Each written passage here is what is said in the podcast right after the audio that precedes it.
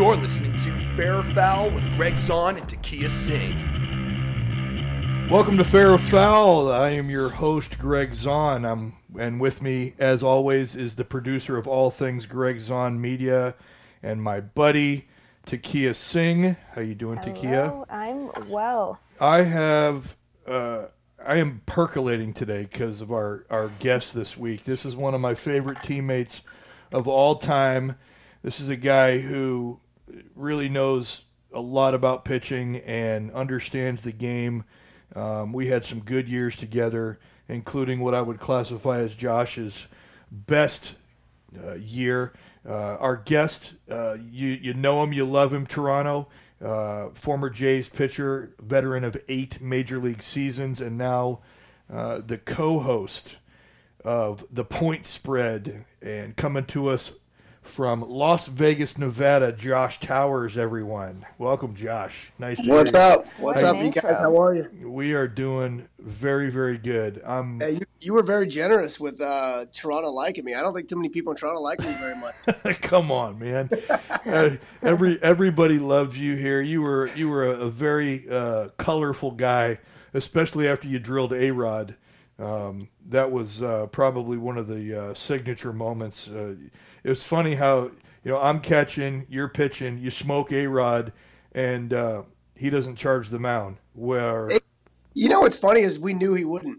I mean, it's it's a conversation that we had, that knowing that he wouldn't charge the mound. He just doesn't have it in him. It's, Yeah. it's, it's just kind of funny that he acts like that. It's yeah, it was funny because he ended up in, in a in a fight with Jason Varitek, who is about six inches taller than me, and during my playing career probably outweighed me by forty pounds. So he decides to get into it with Varitek and not me. Yeah, yeah. Uh, he, Like he, let, he, he had- lets, he- lets you go, and he lets 170 pound Towers go. Exactly. I, you know what though? I had him. I had him low. You had him high. So it would have. It would have. It would have probably got ugly. He would have definitely ended up with some serious ankle wounds. There's no doubt about that. My I had teeth back then. To go, hey, to go to go along with that lump on his knee. Yeah, there you go. Exactly. So tell me, uh, what's going on out there in Vegas? What are you up to these days? Bro, uh, trying to stay busy, man. After baseball was over, I went kind of. Uh, I, I thought I was a professional golfer, and so we just golfed all the time, and I didn't work. But now that I'm, now that I'm back at work, and dude, I'm staying crazy busy. I'm. Uh, I got a mortgage job, so I do loans for homes, which takes up a lot of time. But then I got involved with Brent Musburger and the crew on XM 204, which is kind of what you talked about earlier coming in. Um, he, they came to town and they opened a station about sports, obviously, and about sports gambling, which is one of the only ones I think in the country. So on XM 204, we have VSiN, Vegas Sports and Information Network, and it's great because they offer me a job. I have the show Point Spread on the weekends with Amal Shaw.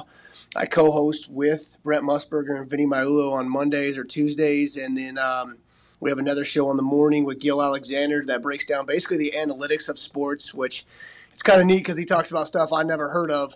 Um, I, and it's funny because the more I got involved in this, you guys, the more I wish I was still pitching because I understand so much more about the game of baseball and about the numbers and just everything, and also involved with you know I'm coaching my son's teams, and I have been doing that for years, and I had coached with the Mets for a little bit, so I learned a lot more about pitching.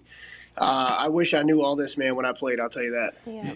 It's actually absolutely amazing the explosion of the numbers um, in the game of baseball. And you were a guy that actually could throw the ball where you wanted. You know, one of my major complaints is in the game of baseball today is that they've completely thrown location out the window.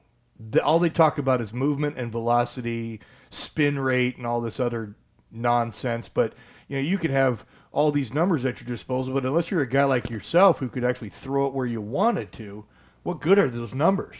Well, you, yeah, you, it's funny because you break down numbers all the time, and you can get somebody like Straily or something, and you break down like the really in-depth numbers, and he's the worst in baseball, but yet he still has wins. How does that work? You know, it's crazy. We, we get so caught up in, in all this nonsense, and we focus, uh, we lose focus of the task at hand, which is winning baseball games. You said it. It starts lower, by the way, you guys. It starts lower levels. I'm involved in youth baseball here, and I have been, and I watch it. They only care about how hard you throw. You could throw 10 miles per hour hard in this other kid and never get an out, but it doesn't matter. You're going to be the one pitches over this other kid who knows what he's doing because you throw hard. They talk about, like you said, spin rate, exit velocity, launch angle, stuff that absolutely irrelevant to the game of baseball. I mean, you can have whatever launch angle you want, but if you don't hit the ball, how relevant are you? You can um, have exit velocity of 700 miles per hour, but if you don't ever put it in play, who cares? Or if you're getting out every time, who cares? Like it doesn't. They focus on stats that are meaningless, and I think that this club ball era is finally making it to the big leagues, and now we're seeing a drastic decline in talent top to bottom in Major League Baseball.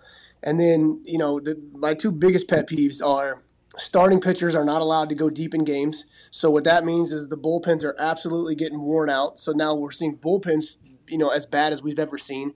And then you come to playoffs, every inning's like the last inning of a playoff. So now starters are getting pulled two, three innings into a game because they just never pitched in a game deep enough to understand what this feels like. And my biggest thing, man, I tell you what, if they would eliminate one pitch, if every pitcher in baseball would eliminate one pitch, because they all think they're Greg Maddux and they're not, if they would eliminate the front door sinker, they would give up half as many hits. Because if you notice that every ball hit is somebody trying to throw a fastball inside, coming back to the middle of the plate, getting tattooed. Oh, dude, I, I, I 100% agree. I mean, this is a generation of, of you know, guys trying to put the cart before the horse. Uh, they, they all want to pitch like Maddux, They can make it move but they don't realize what Greg Maddux did to set that pitch up. You know, I call it, you know, the front door sinker, the dick nicker, whatever you want to call it, depending on who's up there at the plate, whether it's a lefty or righty.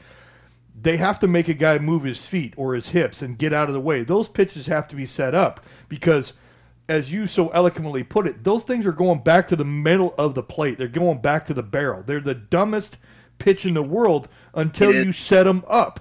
And you, you got to have command on top of setting them up, and that's the other thing that's lost too, is every pitch sets up the next pitch. The hitter dictates what we should throw. The pitch sets up the next pitch. They're they're losing that. I watched Mesoraco call games the other day, and I'm in shock that this guy's in the big leagues. I, for the life of me, can't figure out how this guy's in the big leagues or the dude Garver for the Twins. The way they called games, I'm like, are, are we really? Is this really happening right now? So yeah, you have to set it up. But once again, every pitch sets up the next pitch. That front door sinker, for instance, righty to a lefty you called it the the the. Would you say the dick what? The dick, dick nicker. that thing. it has. To, you have to be willing to throw it right there. If you're not willing to start it there, it's never going to be a successful pitch. If you're not willing to have some sort of downhill tilt to it, it's never going to be a successful pitch. And if you try to throw it as hard as you can, you're dead. I think Bryce Harper had three doubles on it last night. I know he had one for sure. Yeah, it's it's it's one of those pitches where, and I look at it on the other side of the coin where you got righties throwing it to righties, and they're not even they're not even waiting. They're throwing it first pitch of the at bat. I'm like, wait, wait, whoa, whoa! Did you? Are we talking about uh, three at bats earlier in the game? I mean, let alone we never see a starter face a face a team three times anymore. So how could you even set it up? And all it does is it starts glove side and it sweeps all the way across the plate, giving the hitter a ton of time, exactly flat as a pancake and it Flat. gives the, the hitter tons of time to see it. It's in the zone a long time. Instead of that downhill four seamer that's only in the strike zone for a split second because it painted at the at the outside corner at the knees, and then as soon as it crosses the front of the plate, it's out of the strike zone. It's yep. almost unhittable, and yet it's a lost art. And the other lost art is command. Oh my God, dude! You're talking about a pitch that I'm trying to start on the on the end of the bat, and I'm running it back to your barrel, and never going below the barrel. I'm leaving it in the middle of the barrel. I'm doing you a huge favor. I'm running it on your hands, and I'm running it right back to your barrel, flat because I'm trying to throw it as hard as I can, which means it's going to be elevated, and I'm going to miss arm side anyways. And I'm just doing these guys a favor. Bellinger hit a grand slam off Wheeler the other day. Wheeler went fastball down the middle, got away with it, 0-1. This is with two outs. Fastball down the middle, got away with it, 0-2 so they called an elevated fastball 0-2, bases loaded, Cody Bellinger, and he throws a sinker, and it drops back down to his barrel, and he hits in the second deck for the game winner. In essence, oh. what are we thinking, man? Yeah, I don't understand what we're thinking. Maddux was willing to locate, like you said. He was willing to locate and miss off the plate if it missed. These guys aren't willing to locate anymore. There's very few. There's a couple. Scherzer's pretty dang good. Verlander's pretty good. Obviously, Jacob DeGrom is elite. There's a couple. If you watch them, they actually do it. And that's the other thing, Z throw your changeup. I mean, I can't tell you how many times I cuss these guys out on the radio in, in Colorado trying to still throw this breaking ball that doesn't spin it up at, up at the Rocky Stadium when they can throw their changeup and actually still keep it at a level to where they can control it and actually have some success. I mean, it's crazy how and I, I, I can give you so many different examples of it, but it's crazy when we get to the major leagues, just by being in the major leagues, everybody automatically assumes we know the game of baseball or that we always are right when that's completely farce. It's probably when we need the most coaching of our lives, but we let people go. They assume they know everything because they're in the big leagues and they continue to make the dumbest, most fundamental mistakes. And then who who talks to them about it? I don't see any coaches talking to them about it because all the players are going to go be like, I know, I know. Well, if you know, why do you keep doing the same thing over and over again? We almost have to dumb it down and simplify the game again to Major League Baseball players in order to truly have success all over again. Well, we know you were a command guy. Uh, where did you learn command how to command the baseball? Ah, Jesus, I, that's a good question. Um, I didn't know I was a command guy, honestly, because I look back at my high school stats and I see a whole bunch of walks, and I'm like, man, I thought I was better than that. I never looked at my college stats. I know they were really good, but I never looked at them. I was in A ball in Frederick, Maryland, and I had no idea because once again, I hate stats. I hate looking at stats. I want to everything I did, I based on feel uh, and mm-hmm. visualization. Like I just, and that's how I coach too. I don't look at stats. I want to see how kids are playing. Are they giving hustle? Are they running bases correctly? What are they doing properly? Yeah. Are they throwing downhill? So I never looked at stats. Somebody brought it to my attention in A ball. Um, I think Peter Gammons wrote a wrote a piece on me, a real quick piece, and it said, "There's this kid, Josh Towers, in Frederick, Maryland. He's got a, what did he say? He's got 145 innings." nine walks and 11 hit by pitches. And then he wrote hum next to it or something like that. And I was like, what? Wait, dude, that's all I got? Hold on. And I went back to the stats and I looked and I was like, ah, maybe I do throw strikes. And ever since then, that's been the whole. I hate people, putting people on base because I give up enough hits. Yeah, it's one of those things where you you want to eliminate the walk for sure, but yeah. these guys now are so enamored with the strikeout. Everybody wants to strike everybody out, and the hitters don't seem to care. Hitters don't. don't. seem to care whether they strike out or not. They're looking at it from a completely financial standpoint. They're not thinking, "Wow, you know what? I had my two big rips at it. Now I got to put a ball in play." They're thinking, "I don't care, an out's an out." Now, I don't know about you, Josh, but that sounds awfully selfish to me. They're it's not- as selfish as it gets, Johnny. I, there's so many things. I watched Andrelton Simmons, the shortstop for the Angels, swing and miss and take a knee like uh, with two strikes, and I was like, bro, you didn't even attempt to get those dudes over. It was unbelievable. My dude. It, I I just smile when I watch these hitters because they flat out don't care. They strike out. You give me a runner on third base in less than two outs, and I there's a pretty good shot he's not scoring, and I'll bet this every time. It's funny to watch, but my, one of my biggest pet peeves is is, and I've watched this all the time hitters get 3-0. I think when you swing 3-0 is the most selfish thing in the world to me because my back's already against the wall, especially if there's somebody on base, no outs. I got the pressure of having to throw a few strikes in a row. I got guys on. 3-0 swinging selfish. I love watching these guys swing 3-0 and miss. I think that is the most selfish thing you've ever done. And not only are you taking a hack 3-0, but you missed. You didn't even get a pitch that you can hit. You missed it. You should never allowed to be allowed to hit ever again, in my opinion. Yeah, I've watched a ton of that bats over the last few years. You know, working on television and seeing guys get beat by 92 mile an hour four seamers down the middle and hitting counts. I'm sitting there thinking to myself, what are you guys looking for? Are, you, guys, are you, looking for off speed stuff? Well, I mean, how do you get beat with 92 four seaming right down the middle? It doesn't make any sense. The other day, the Cubs were facing the Reds. Harvey was pitching, and uh, the shortstop. Um, help me with his name, black kid from from Florida, um, Russell.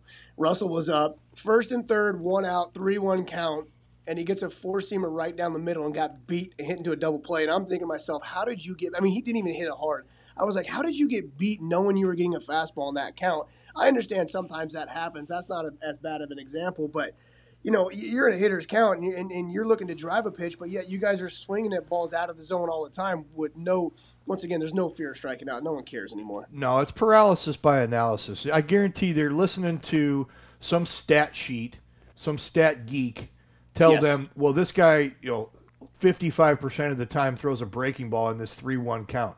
It's a good way to put it. Really? Yeah. yeah, exactly. Paralysis by analysis. Yeah, really They're overthinking it. it. I mean, are you kidding me? How many guys in the game really have oppo so, pop?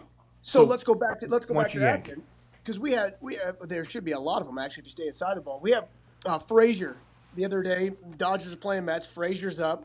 We got Bellinger misplays a ball in center field as bad as you can for a triple. Right? Dodgers are up three to two. Uh, Degrom versus Kershaw. Dodgers are up three to two. One out. Gift triple. Bellinger messes it up. Frazier comes up. Ferguson's pitching at this point. He throws three four seamers right down the middle, and Frazier takes all three looking for strike three. And all I can think about was what in the hell were you looking for? Obviously breaking ball, but what were you looking for to where you took three four seamers right down the middle, didn't even swing. Now I got my guy on third base with two outs. Obviously the next guy gets out. And in my head, all I'm going back to is Frank Catalanotto going, this guy doesn't throw hard enough and his changeup's not slow enough to get me off. So I'm going to hit his fastball in the opposite field gap. I'm going to hit his changeup in the pull side gap. That way I'm middling both pitches. But this dude takes three four seamers down the middle, and they end up getting routed the next inning. And I'm just thinking to myself, what is going on here? They're all guessing. I, I don't know if you know, but they're all guessing. Everybody's a guess hitter now. You used to have when you and I were pitching and catching together. There would be times when we would watch Manny Ramirez take a fastball down the middle. Yes. And he would walk off the field, but Manny Ramirez was brilliant. Everybody thought he was stupid, but the guy was insanely intelligent. And I talked to him about it. I said, "Look, what do you study?" He goes, "I don't know. I don't care about the starting pitcher." He goes, "I want to know who that nasty fucking right-hander is that they're going to bring in in the seventh inning when with runners at second and third and Papi on deck. Who am I facing in that situation?" And he would know everything there is to know about that guy.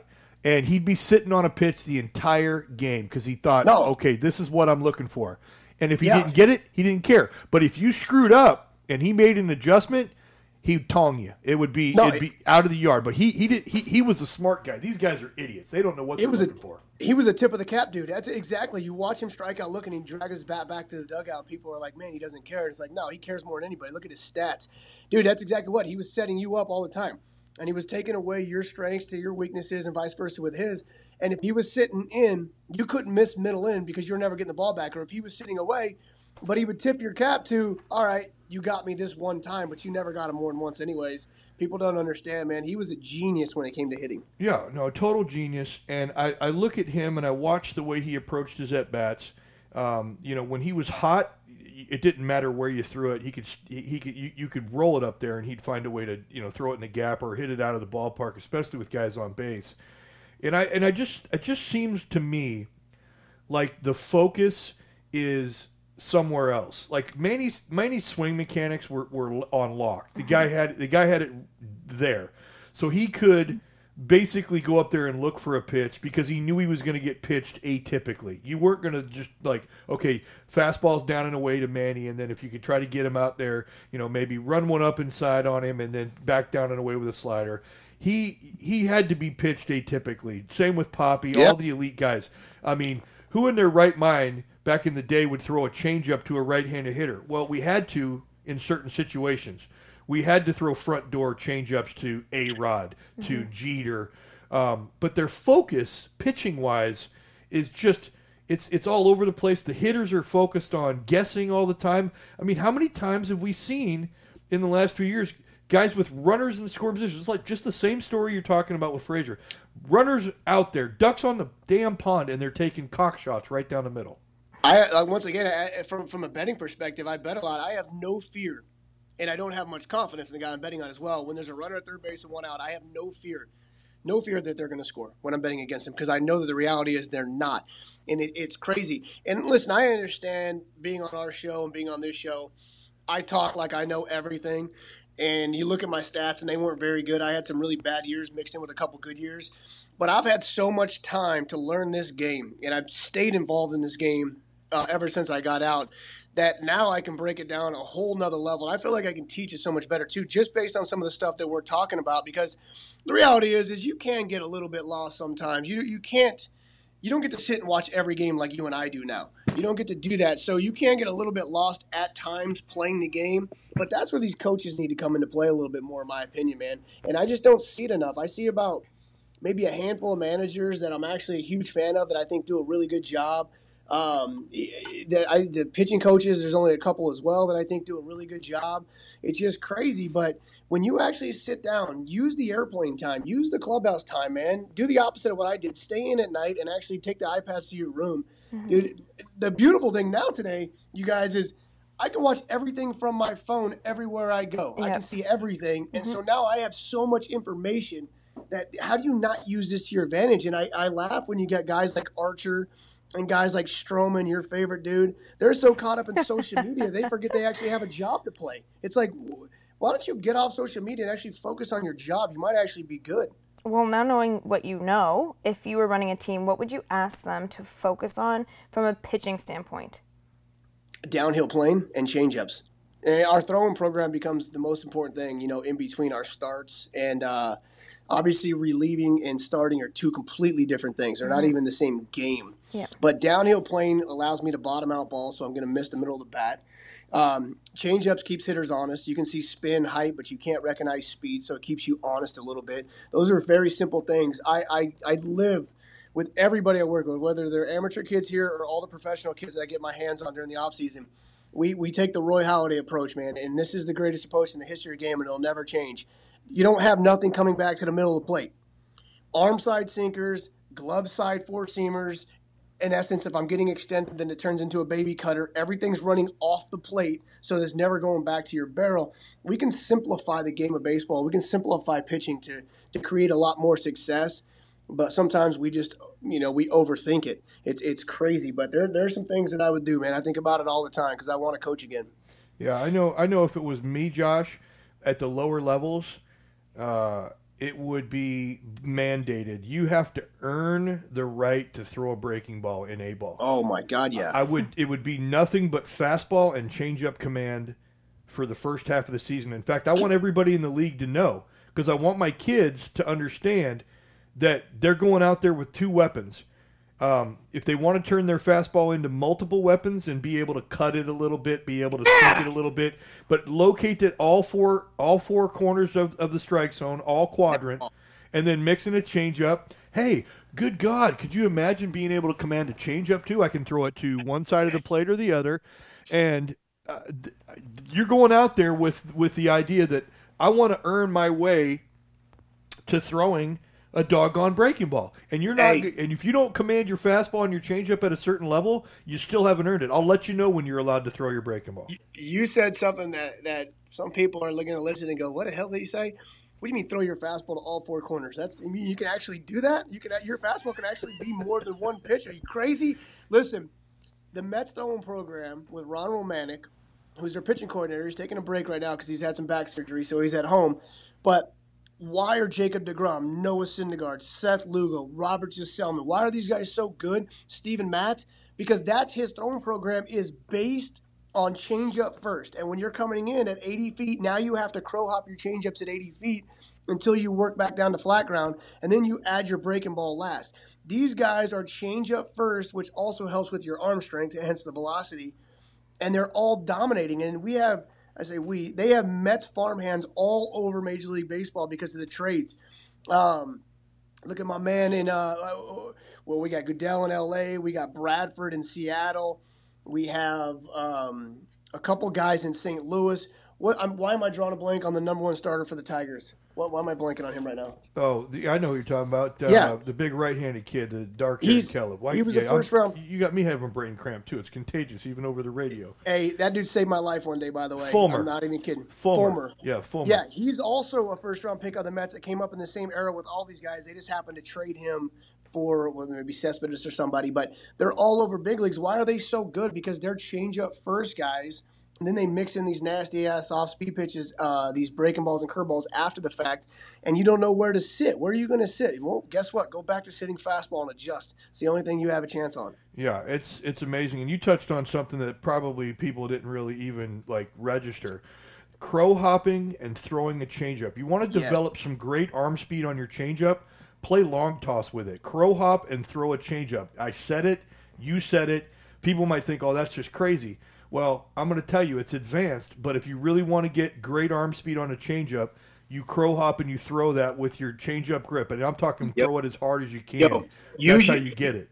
use your legs. Stop taking your legs out of it. Use your legs. Let that thing. And you're right. Same arm speed. It's got to be fastball arm speed. So now it rolls off into my ring finger area. So now it gets from my strong fingers to my weak fingers. Hence, there's the off speed. There's the changeup. And throw that bad boy, and you're going to be unbelievably impressed by how much success you have. Yeah, every pitch is supposed to start off as a four seam fastball. Yes. And the Yeah. grip the grip makes it change. Right. You're, you're you're slightly off center with your fingers. Uh, you're slightly, you know, you're, you're twisting your wrist, but the mentality is 90% of the way it is a four seam fastball. I am Looks throwing like the- one, yeah. absolutely. I'm throwing the crap out of this pitch, and then all of a sudden it, it it changes its identity to you once it gets to the hitting area, and you know that to me is why Greg Maddux was so had the ability. And, and and you brought up Roy Halladay. You're right. Early on, especially when I was catching him, he Yep. refused to throw the arm side cutter. He refused to throw the glove side sinker. He started doing it later In Philly. the end. Yeah. A little bit a, a little bit with me. A little bit with me in, in 08. He started doing it a little bit with me. But the reason the reason he had to do that towards the end is because he's already faced everybody 500 times. Yeah. So now he had to get creative, and, and in essence, it was developing a new pitch. yeah. But no, he knew how to throw. But he knew how to throw strikes once. Once he brought that into play, he had control. He didn't try to do that before he had control. No, he had he had command, and I mean that's that's that's the thing we keep coming back to. It's it's the ability. The first thing you got to work on is your ability to command the baseball, and it starts with the four seamer, in my opinion. I Yes, 100%. I don't care what I don't care what arm slot it is. It starts with the four seam fastball because let's let's face it, that's the most um, that is the most uh, uh, controllable grip, um, and you want to make sure that you have that command. Now, I'm a big fan of changing your sights, not changing the gun barrel. I just want to make adjustments with my eyes. Yes. Um, and you That's see a lot of guys. You see a lot of guys do do that. They try to adjust their mechanics in order to make the ball move, or you know, switch it from one side of the plate. Um, and it's just an eye adjustment, not anything else. Uh, what are your thoughts on, on moving moving your eyes versus your uh, your mechanics to, to, to make the ball? So, you, for instance, you're throwing a fastball Yeah. arm side, you want to go glove side. No, no, I, I- actually think that you're right on. I probably think that's the most correct thing. And, and first off, to go back to the point before that, what in life can you do that you're out of control in and have still have success? And there's probably not many things. So if I can't control throwing the baseball, if I can't control swinging the baseball bat, then how am I going to have success? We don't do things out of control and find success in life.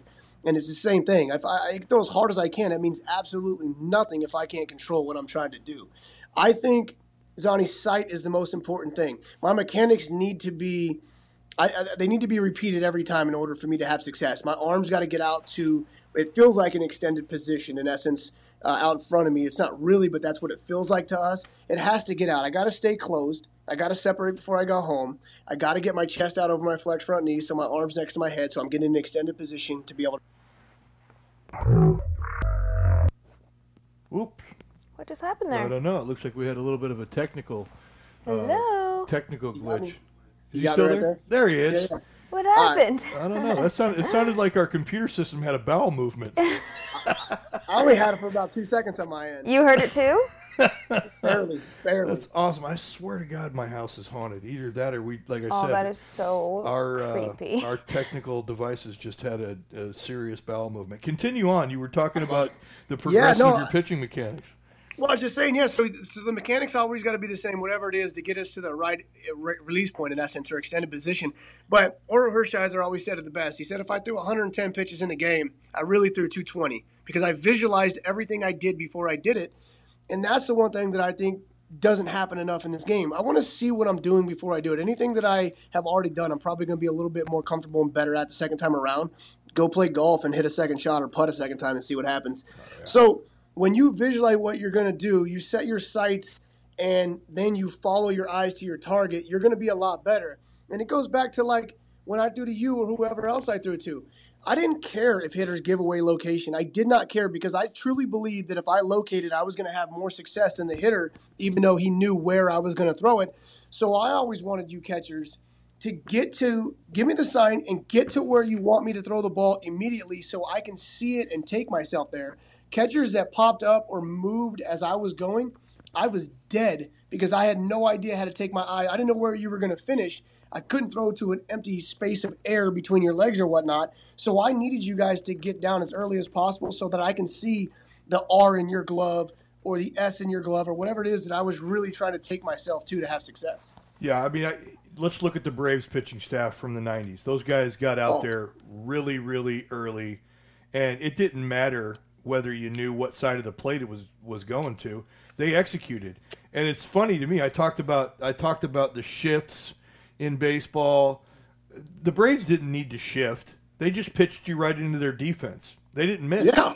If they missed, they missed off the plate where you couldn't get to it. They if if Maddux thought he was getting you out of way, he was out there away, and you hit it, and you might you might square it up and hit a line drive, but chances are most of their hitters or their their fielders were standing right over there. And even if you did get a lousy base hit to the other opposite field, it didn't matter because he'd just roll up a double play the next guy or strike somebody out. It was there was never a panic. He was always one pitch away from getting out of the inning, and you know what? It seemed to me like every pitch he threw looked the same. So, for instance, his Yes. fastball looked like his his changeup. His his his fastball started off looking uh, like one thing, and then it, and then oops, it was the slider. But it, that started off looking like the fastball. So it was all kind of predicated off of one speed, one spin, and then there were adjustments made by him.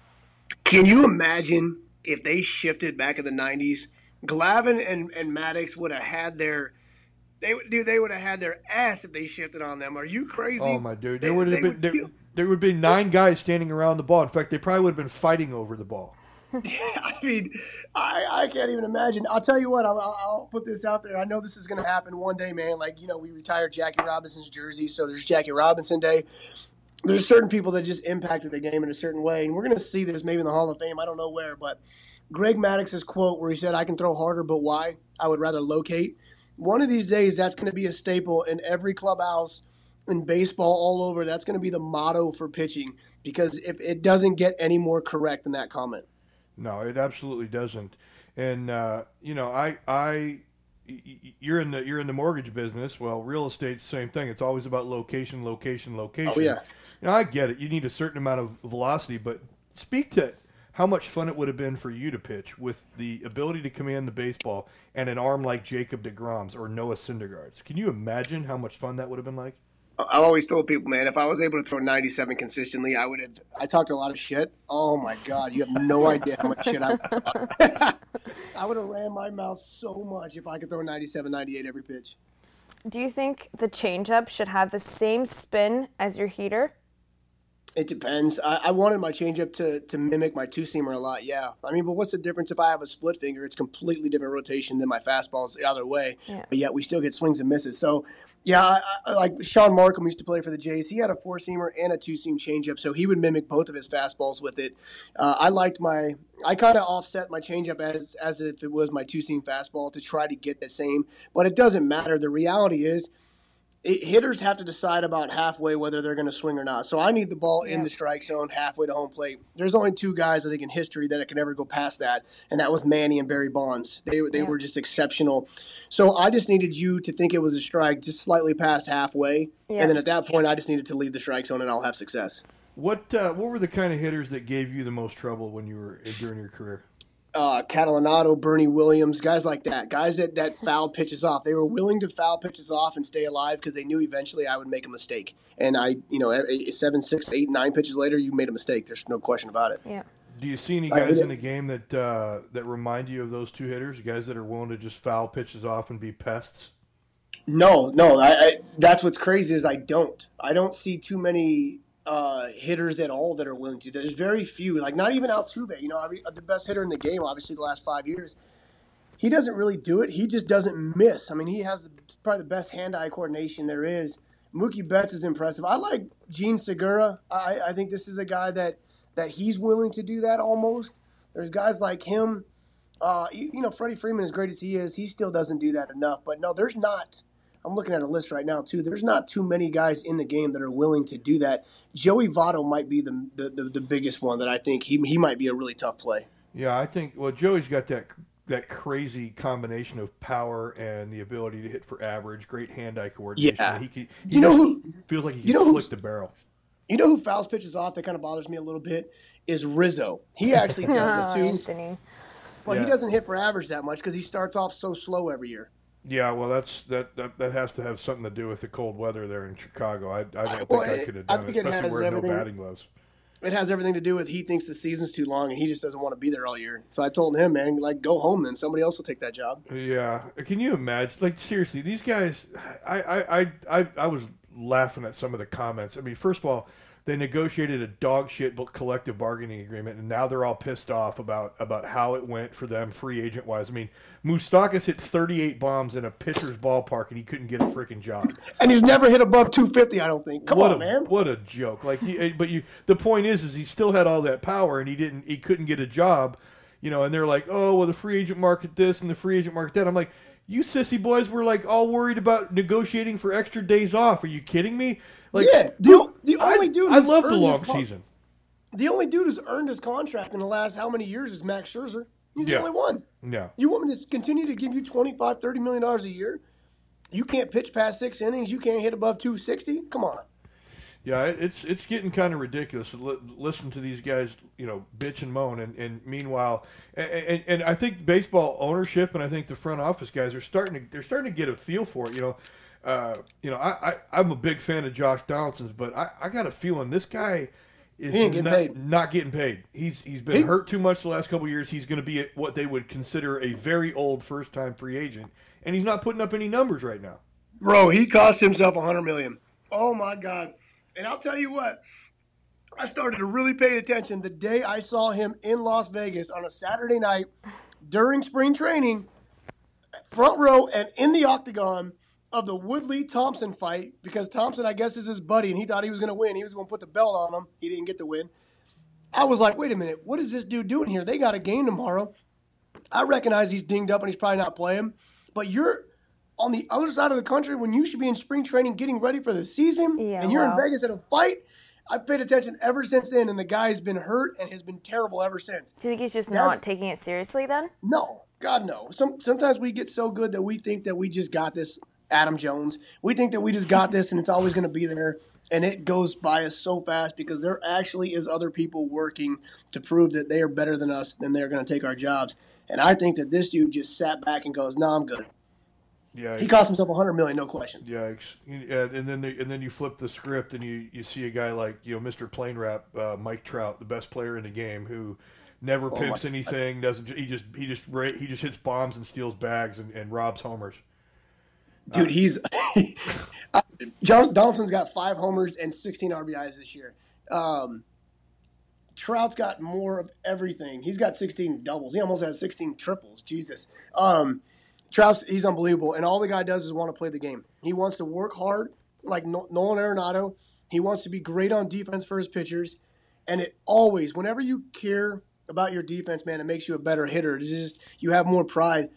You can't say enough good things about Trout and what he's done. It's unbelievable. Yeah, I still think Josh is going to make a comeback. They, they're talking about him being uh, a, a week away from coming back. You know, he, he's going to definitely have something to prove. he has to play every game the rest Oh, of the year. yeah. Well, no has doubt. I, well, he. How do you not trade him uh, when he comes back? I mean, I, I, I, I argued that the Jays should have traded him in the offseason and that they were more worried about the attendance numbers than they were about doing what was right for the club. Um, your thoughts on that? Uh, well, I'm looking at the roster for the Jays, and there's nobody that's going to make me come to the game. Yeah. Yeah. You know what I'm saying? Like uh, Martin got his contract. He's back home. He don't care. He's not playing. Um, you got a lot of guys. Pilar's taking a step backwards. Um, you know, Smoak. You know, I, I, I like him, but he's not having the best year. You got some young kids that we don't know yet, so young kids don't really put butts in seats. I mean, yeah, I, I can definitely see the Jays taking that approach. Who's who's really the draw, and and they're in a division where they have no chance of making the playoffs. Uh, it- it's tough for them. I Well, mean, that- they do need a Donaldson in the lineup. Yeah, that was my argument. I said, you, you know what, you, you led the league in attendance because you made the playoffs back to back years after a 20 year drought, and all those tickets were sold.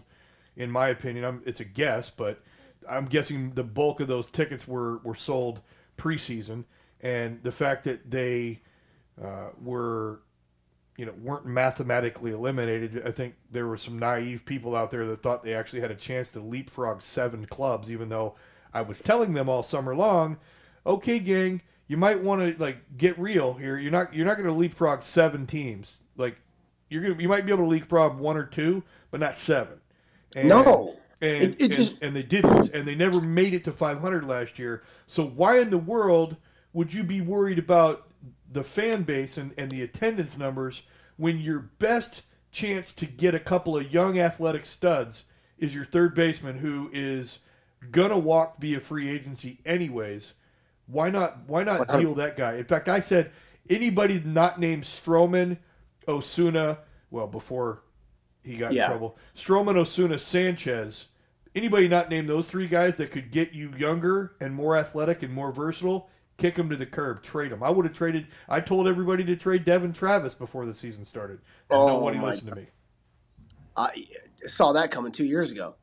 I mean, they were so high on that kid, and I have never been impressed. And he's not doing anything. And you know, he goes back to like Ryan Roberts and stuff, who uh, I love the dude, but you know, shorter guys that thought they were power hitters and they don't use all their assets. And you know, Travis got sent down obviously last year, and it just it's crazy how we put stock in these guys and we kind of miss, and that's what they do for a living. There's just they, their development for their minor league system hasn't been good over the years, so obviously that needs adjustment. They're they got to pay to bring free agents in, but they've proven that they can do that. And you just said it. The fan base will show up if you put a team out there they feel they can win with. Yeah. So let's not talk about money because the money's right there, waiting to give you, waiting to come in the doors. Give them a reason to. Oh yeah, I mean, I was here in Toronto, in Canada, the two years they go to the playoffs, and you couldn't walk down any street anywhere without seeing Blue Jays paraphernalia. They were on that bandwagon Yeah. hardcore, mm-hmm. It and was rightfully awesome. so. It's only one. There's only one team in the entire country. Exactly. I, well, I was locked in from home. I thought it was great. I was stoked that they were in the playoffs, man. It was awesome. You know, you it, the games were exciting. They're giving them an opportunity. There's people sitting in seats that I never even knew existed in Toronto. It was cool. Yeah, I mean, I look at I, I, I don't I'm not necessarily impressed with uh, batting average. I, I mean, I think I think a lot of people got enamored with Travis's batting average. You know, in the on the rare occasion that he was healthy enough to play, because he his first couple years in the it, as a Jay, yeah, he put up some decent offensive numbers, but he wasn't healthy enough to play. Now that you know, then he comes out of the gate and he's he's there every day, um, and who knows why the funk, but he wasn't uh, he wasn't the same hitter, and, and he, he's an average defender up the middle at best, and has struggles with turning a double play. And so I'm looking at him like this: he's a great kid. There's no doubt about it. You listen to the guy talk. He's a smart kid. He's, he's a humble humble kid in, in, in public. Don't know him very well in person, but I like what I see from him publicly, and Yep. so I, I want to root for him. But when when I'm putting together a ball club, I'm, I need my first first thing is I need studs at second, short, and center field. Guys that are defensive wizards. I'd love to have a defensive wizard behind the dish, but I'm not so worried about whether the guy can throw or not. Call me a good ball game, keep the ball in front of you, and hit me hit me some bombs. That's what I yeah, want keep, out of my kid. keep runs. I don't care how many you drive in. Just keep them off the board. Yeah, keep them off the board. So and and you and I both know a guy that, that can put the right fingers down and catch the baseball, keep and control the baseball, um, is is worth his weight in gold because you, you actually impact more more of the game with your game calling and your receiving and your ball blocking than you do with throwing runners out Well- or or even offensively because you, you Yeah. you're you're, you're going to impact hundred plus pitches a night for your Well, that's what. I was saying. Let's let, let's talk about that for a second because I, actually don't need a catcher who can throw somebody out because if the pitchers actually do their job, they'll hold the runners close and give them an opportunity regardless. I mean, y'all are major league catchers for a reason. You don't have to have the greatest arm in the big leagues. It's pitchers' jobs to hold the runner, so you guys need to be able to call games and block, like you said. It's, I mean, it gets lost too. I, I always get scared when I see catchers that hit over 300 because immediately I think, well, shit, they can't be good behind the plate. Yeah, those are those are a rare a rare commodity. I mean, you know, there's there's really only one guy right now that comes to mind, and that would have been Buster Posey. But I would have thought Muto. yeah, he's pretty solid. And then and, you know, well before Yachty got hurt, Yachty was was starting to become a better offensive player than when he was young. But he's always had the defense. You just Yep. you impact so many pitches for your team behind the dish. To me, that has to come first. Uh, I think a lot of people have uh, reprioritized um, things uh, to the point where uh, you know it's it's it's it, they- they've lost their way. If you don't, if your second baseman can't turn a double play, he better drive in a ton of runs because you think about how many runs are saved by turning double plays. Hey, hey, you said something that sparked it. You know my favorite thing? Kris Bryant did it recently. Is they shift and no one covers third base because they haven't gone over this in spring training or talked about coverages. They just follow everybody. Oh, that team shifts, so we better shift. So you shift, Kris Bryant's on first. Next thing you know, he takes off the third because there's nobody there. Now you gifted him two bases because you shifted, and it absolutely backfired. I love how people follow without actually leading and understanding what they're doing. It's my favorite thing. Yeah, it's uh, it, it is actually quite amazing to me um, how people don't look at a base as a quarter of a run, and and I've argued for years that if you're if you're trying to teach uh, control the running game at the big league level, you, you're a, a, a long you're way late. You got to start teaching kids at the lower levels how to be quicker to the plate. And I'm not talking about one flat. We're not talking about lightning speed. No, We're talking about be able to vary your moves, be one three or better, one three five or better, mix it up, mix up your looks. Oh, and hey, by the way, you might want to learn how to use, you know, a set of signs that not everybody can figure out in five seconds. uh, these are all things that should be taught at the minor league level. But again, here we go, back to it. What are they drafting? I want him six four. I want him to be able to throw ninety five plus, make the ball move okay, is he does he have half a brain in his head? Does is he or did he just hit the genetic lottery? Does he look good in a uniform? And you're going to give him a three million dollar signing bonus and try to turn him into a baseball player? What what, Dude, got- what exactly is going on here? It, no, it, it's both. I got two stories for you. So we had old Cincinnati Reds bench coach, their base coach Mark Berry on our show the other day. Mark's retired now, and we talked to him about this, and he brought up a good point, which I thought about, but I hadn't really talked about. Back in the day, and not too long ago, you had to get X amount of innings in essence before you got to the big leagues on the mound. You had to get X amount of at bats before you got to the big leagues as a hitter because you needed to see situations, you needed to slump, you needed to understand the game of baseball, move guys over, drive them in, all the different things. I needed to see different situations. I needed my innings to develop. Nowadays, we're just running them to the big leagues because they're first round picks, because they're top prospects, because of money. We're putting 19 year olds in the big leagues now, 20 year olds. They're not developing anymore. Yeah. And like you said, now I'm getting to the major leagues and I'm trying to develop. I'm trying to learn how to control the running game in the major leagues. I'm trying to learn how to throw strikes in the major leagues. Are you out of your mind? You're never going to have success doing that. In 2013, I tell this story a lot. We had a kid with the Mets. I was coaching down and extended, and he threw 99 100 every single pitch, no matter what. It was nasty. Good splitty, good slider. And I would sit in the bullpen with no gear, just my glove, and I would catch him all the time.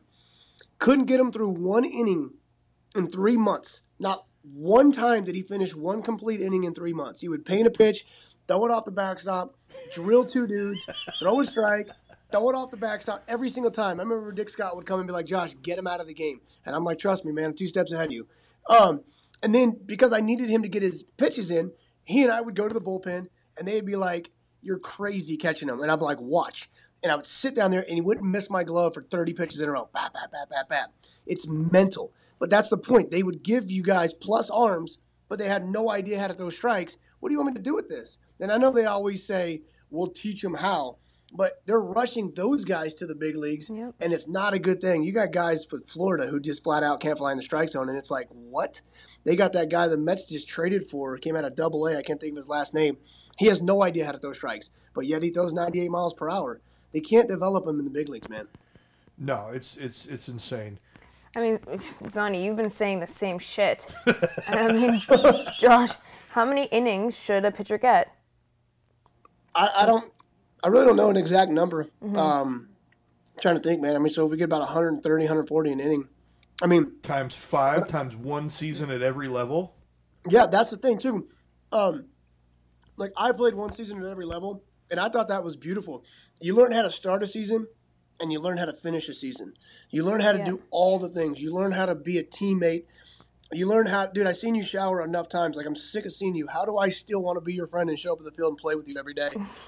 when I've seen you, you know what I'm saying? Like you learn Yeah. all these things, and then you start to move up. Every year you move up, and you're moving up with other guys, and the guys that you used to think were good, now you're going shit maybe my off season was better. Maybe I did work harder because I'm much better than this guy now. And you start to learn more things about the game, Yeah. and you progress to each level. I think that's very, very important. So, if you ballpark, I would say ballpark a number would be five innings. Five hundred would probably be the minimum. Yeah. Yeah, I, I've been saying the same thing. Yeah, you have. I, I, I think that, and, and the reason why that they don't, you don't see you guys put in a full year at Double A or Triple A when they're a prospect anymore, is because all the other good players, the prospects, are in the show. Every organization is oh. afraid for that three million dollar signing signing bonus, baby, to blow out his elbow in the minor leagues. Well, you Hey. every, everybody's getting Tommy John anyway. So what are you worried about? They're they're drafting him. They're I mean, look at Hoffman. Look at Fedde. They're drafting him with Tommy John. Yeah, it- I mean, it- it's, it's, it, there's no fear anymore. So my son asked me the other day, about a month ago, maybe not a month ago. He said, "Why don't the Jays call up Vladimir Guerrero Jr.?" Oh, the And big Bichette. question. Here we go. And I said, "Well, because they're in Double A and they still need to develop, Ryan." Yes. because they're not ready for the big leagues yet. That's why they're not even close to the big leagues. They let them develop, but there's so much hype with social media about these two kids, especially Vladdy junior that mm-hmm. everybody just assumes they're good. Now maybe they are where they're at. They're not big league ready yet. So Who they had a couple games in preseason. They they're in Double A for a reason. They got to develop. You don't rush these kids. Remember Matt Riley? Oh yeah, The Orioles rushed Matt Riley to the big leagues because he got so much pressure from him and his agent, and he didn't run all year. He was in the worst shape because they wouldn't let him run because of his back. He gets to the big leagues. His 97 was 89, 91. He gets turned around by the Twins. Trombley goes, This is your big prospect? And Matt never developed. They rushed him so fast, it was the worst thing ever for his career.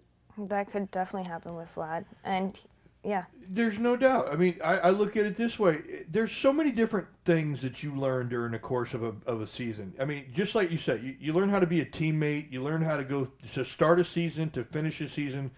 But if you take these kids and they go and they show you a good month in A ball, and then you send them to Double A and they show you a good month there, and then oh, you, you run them up to Triple A and, and they and they show you a good month there, and the next thing you know, they're in the show.